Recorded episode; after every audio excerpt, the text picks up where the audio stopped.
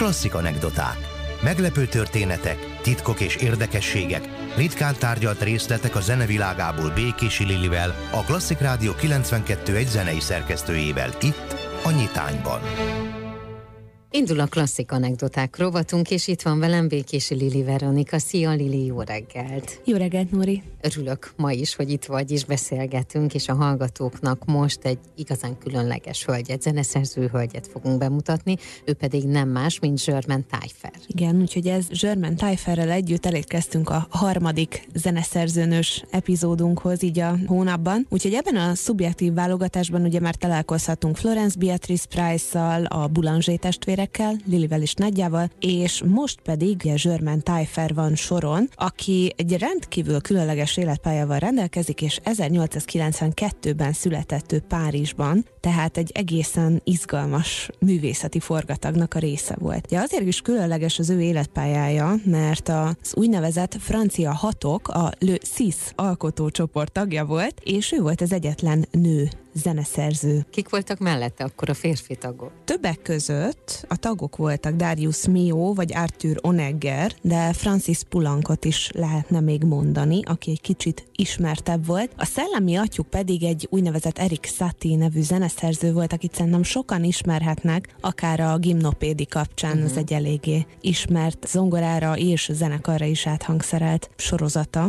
gyakorlatilag legismertebbé tette. De a Klasszik Rádió hallgatói is ismerhet amúgy Tailleferre műveit, és különösen a hárfa darabjait, meg a kamara darabjait. Most bele is fogunk hallgatni egy darabjába, amit a hallgatók már ismerhetnek, ez pedig egy sorozatból származik, a Le Petit Livre de Arpes de Madame Tardieu, tehát Madame Tardieu kis hárfa könyve. Ennek a negyedik darabját fogja nekünk játszani Alessandra Civeri.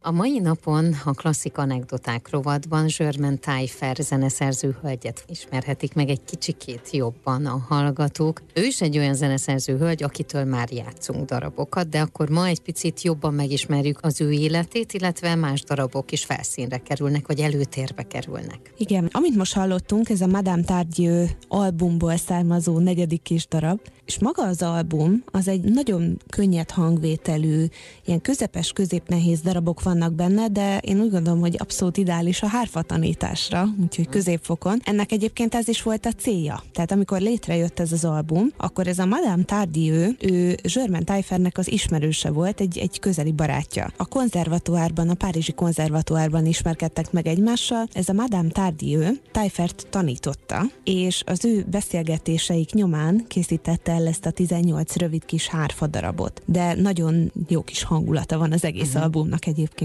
Milyen volt a magánélete, vagy arról mit lehet tudni Germaine Tailleferre-nek? Az ő családi élete, az mondjuk, hogyha a szüleit vesszük, az édesapja ő kevésbé támogatta a zenetanulást, ezt muszáj így az elején kijelenteni, sőt annyira nem támogatta ezt a hárfatanulást, hogy az ő eredeti neve, az eredeti családneve a Germaine Tailleferre volt, annyira, annyira megharagudott az édesapjára, hogy módosította a nevét Tailleferre. Az édesanyja viszont ennél már jóval támogatóbb volt, tőle vette az első zongoraóráit, és otthon komponálta az első első kis darabjait. Innen került ő a párizsi konzervatuárba, és ismerkedett meg egy nagyon izgalmas alkotóközeggel. A barátai is javarészt innen kerültek ki. Az egyik legjobb közeli barátja például Maurice Ravel volt, akiről már, már szintén beszéltünk. Na ő, ő volt az, a, az egyik, aki maximálisan támogatta. És ez a baráti kör, ez a, ez a rendkívül izgalmas baráti kör bevezette őt, Germaine Tailleferre-t, most már Tailleferre, ugye, mert megváltoztatta uh-huh. a nevét, a párizsi Montparnasse világába. Most ez mit jelent? Montparnasse, ez Párizsnak egy ilyen rendkívül nyüzsgő művész negyede volt. Olyan listát lehetne összeállítani az ott alkotó és ott jelenlévő művészekből, hogy az, ami elképesztő, csak a példakedvéért. Pablo Picasso, Apollinaire, Jean Cocteau, Ernest Hemingway, Marcel Duchamp, Salvador Dali, Samuel Beckett, és még lehetne sorolni így végtelen listát. Tehát gyakorlatilag ez, ez egy olyan szellemi és művészeti elit volt, amit a Montparnasse-on összegyűlt, hogy, hogy már gyakorlatilag az örömet okoz, hogyha ránézünk erre a listára. És ez az a közeg, ami Germaine Tailleferre-t is körülvette. És hogy került ő be a hatok Les Six alkotócsoportba, hiszen ezt is említettük a legelején. Ugye ez az ezerkilencszázhúszas évek, amikor most itt vagyunk, a konzervatuár beli tanulmányainak a vége felé, már benne volt ebben a nyüzsgő párizsi szellemi elitben, és az első világháború idején ezerkilencszáztizenhétben bezártak a színházak, nem működtek a hangversenytermek, azért van valami hasonló tapasztalatunk most így az elmúlt pár év kapcsán, de ebben az időszakban sem volt elég lehetőségük az előadó művészeknek. És ekkor pattant ki egy festő és egy költő fejéből, itt a Montparnasse-on, hogy szerveznek házi koncerteket egy műteremben, festőnek a műtermében, és ezeken a koncerteken egy ilyen mini kiállítással egybekötött gyakorlatilag kis szalon estekre került sor, csak hogy milyen festőknek a művei lógtak itt a falakon, mondjuk egy ilyen csekélység, mint Picasso, vagy Matisse, vagy Modigliani, szóval így azért elég rossz lehetett szalonzenélni. Na most ebben az illusztris közegben pattant ki a már említett Eric Satie fejéből, hogy létrehoz egy ilyen hasonló avantgárd zenei alkotócsoportot, mint ami mondjuk a festőknek, ugye ott volt a kubisták vagy a szürrealisták, és maga köré gyűjtött hat rendkívül tehetséges fiatalt, a Les Six alkotócsoport későbbi tagjait, akik egyébként már ismerték egymást. Köztük volt Georges Auric, Louis Durey, Arthur Honegger, Darius Milhaud, Francis Poulenc, és hát az egyetlen zeneszerzőnő, Germaine Tailleferre. Oroszországban volt egy Ötök nevű alkotócsoport, és akkor ebből inspirálódott az egyik művész, és nevezte el őket a hatoknak. Az első zenei megnyilvánulásoként pedig ki is adtak egy közös kis albumot, L'Album de Six címen, rendkívül fantáziádús a hatok albuma, és hát hat kis darab is van benne. Tailleferre ezerkilencszáztizenkilencben, és a többi szerző is tizenkilencben komponált ebbe egy-egy rövid kis darabot, és most az ő pásztoráját fogjuk ebből a kis albumból meghallgatni röviden.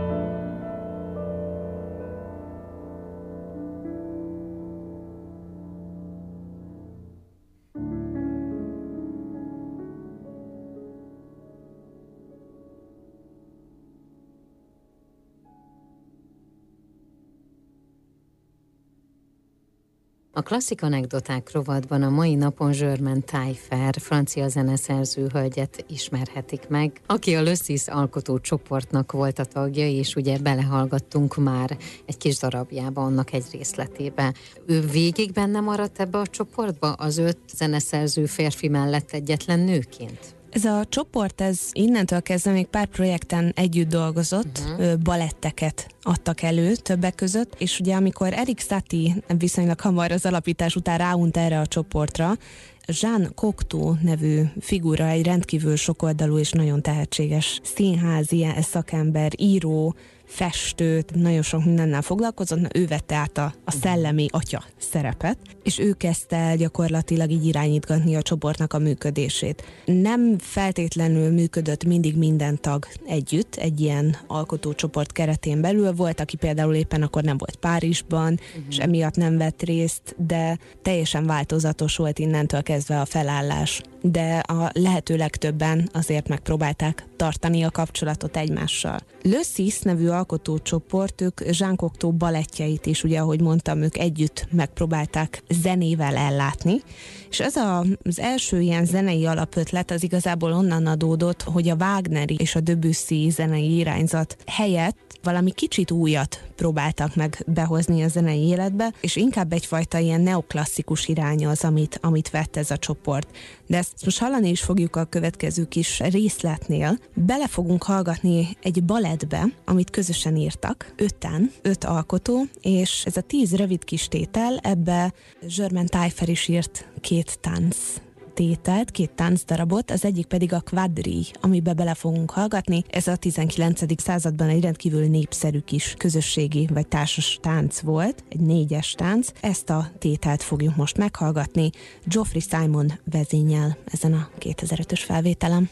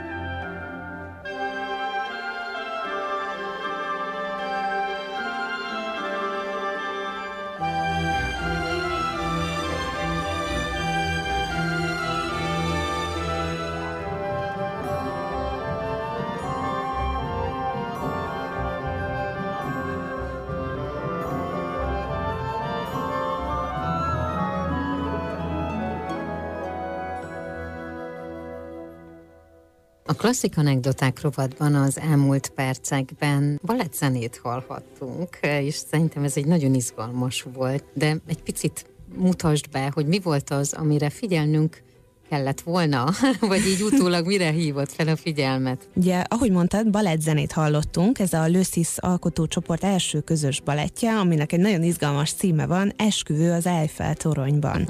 Jean Cocteau állította össze a, a történetet, és ő rendezte ezt az ezerkilencszázhuszonegyes darabot. Germaine Tailleferre, ugye ezt már említettük, hogy két tételt készített el, és ebből a Quadrille címűt hallgattuk meg.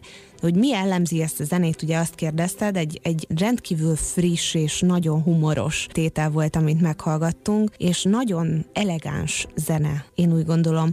És mindemellett egy nagyon izgalmas harmónia világa van, egy nagyon innovatív, tehát hogyha, hogyha belehallgatunk egy picit Tailleferre-nek a zenébe, de mondjuk nem csak a balett zenébe, hanem bármi másba, akkor azt érezzük, hogy itt valami nagyon friss, valami nagyon aktuális történik. Ezt azért is gondolhatjuk, mert a harmónia világa egy egyszerűen még mindig kurrens. Tehát azok, a, azok az akkordmenetek, azok a dallamvezetések, azok a technikák, amiket alkalmaz, azok még a mai napig egy, egy nagyon aktuális hangzást hoznak létre. Germaine Tailleferre francia zeneszerző hölgyet ismerhetik meg egy picikét jobban, aki ezernyolcszázkilencvenkettő. április tizenkettedikén született, és ezerkilencszáznyolcvanhárom. november hetedikén halt meg kilencvenegy évesen. Akkor az ő életében rengeteg minden fért bele, ugye?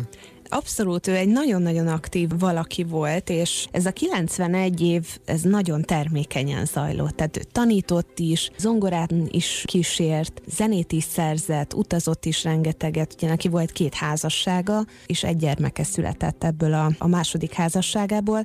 Egyik sem volt feltétlenül hosszú idejű. Majdnem kétszáz kompozíciója maradt fenn ebből a kilencvenegy évből, amelynek a jelentős részét ugye alkotó tevékenységgel is töltötte. De azt gondolom egyébként, hogy aki a huszadik századi zenékkel ismerkedik, az nagyon-nagyon jól jár, hogyha Germaine Tailleferre zenéit is meghallgatja. Egyrészt azért, mert ugye nagyon sok műfajban alkotott, ebből most egy kis ízelítőt hallhattak a hallgatók. Balettet komponált, versenyművet, kamarazenét, szóló darabokat, de egyébként filmzenét is írt, szóval egy egészen elképesztő figura volt. Én úgy gondolom, hogy ugye ezt már említettem is, hogy a harmónia világa az, az nagyon-nagyon izgalmas. Zárásként, amint meg fogunk hallgatni, és akkor ezzel búcsúznánk most Germaine Tailleferre-től, de nem feltétlenül a darabjaitól, mert ugye ezt hallhatják majd a hallgatók a Klasszik Rádióban. Elhoztam az első tételét az zongora versenyének, ezt nagyon nagy szeretettel ajánlom a hallgatók figyelmébe. Ugye maga a darab az nem egy nagyon hosszú kompozíció. Mert hogy három tételes, tizenhat-tizenhét perc az egész zongoraverseny, és egy tizenkét tagú kamarazenekar kíséri a zongorát. Ez miért izgalmas?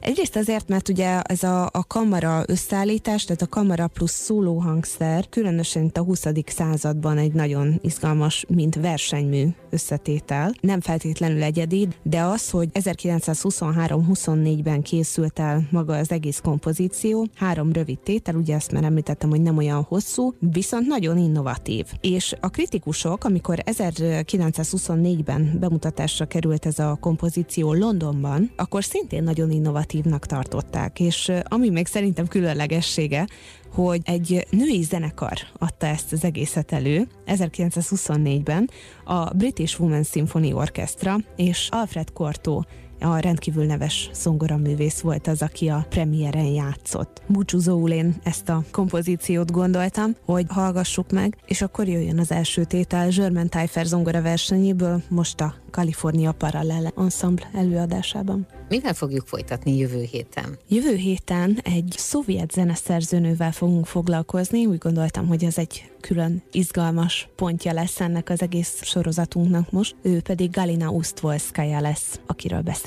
Fogunk. Találkozunk jövő héten is, köszönöm. Én is köszönöm.